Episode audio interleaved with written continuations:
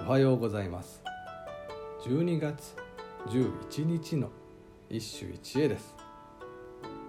古今和歌集より読み人知らず。冬されば衣で寒し三好野の吉野の山にみゆき降るらし冬されば衣で寒し三好野の吉野の山に。みゆき降るらしい。二十四節気の大雪も過ぎて。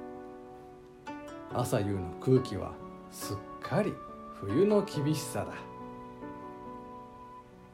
夕方になると袖のあたりから冷えてくる。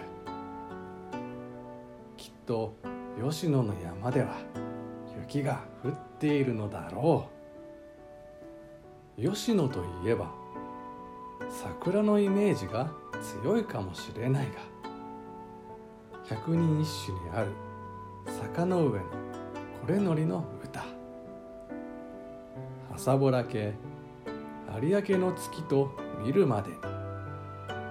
吉野の里に触れる白雪。この歌にもあるように平安も中期くらいまでは断然雪の名所で通っていた。今日の歌では袖口の寒さで吉野の降雪を知るという若干苦しい設定ではあるがそれだけ吉野は雪を象徴する場所であったのだ。ちなみに今日の歌吉野の字が重複している。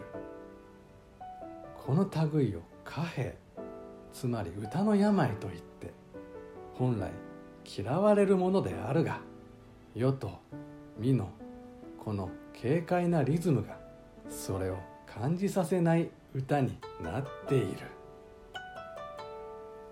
以上今日も素晴らしい歌に出会いました。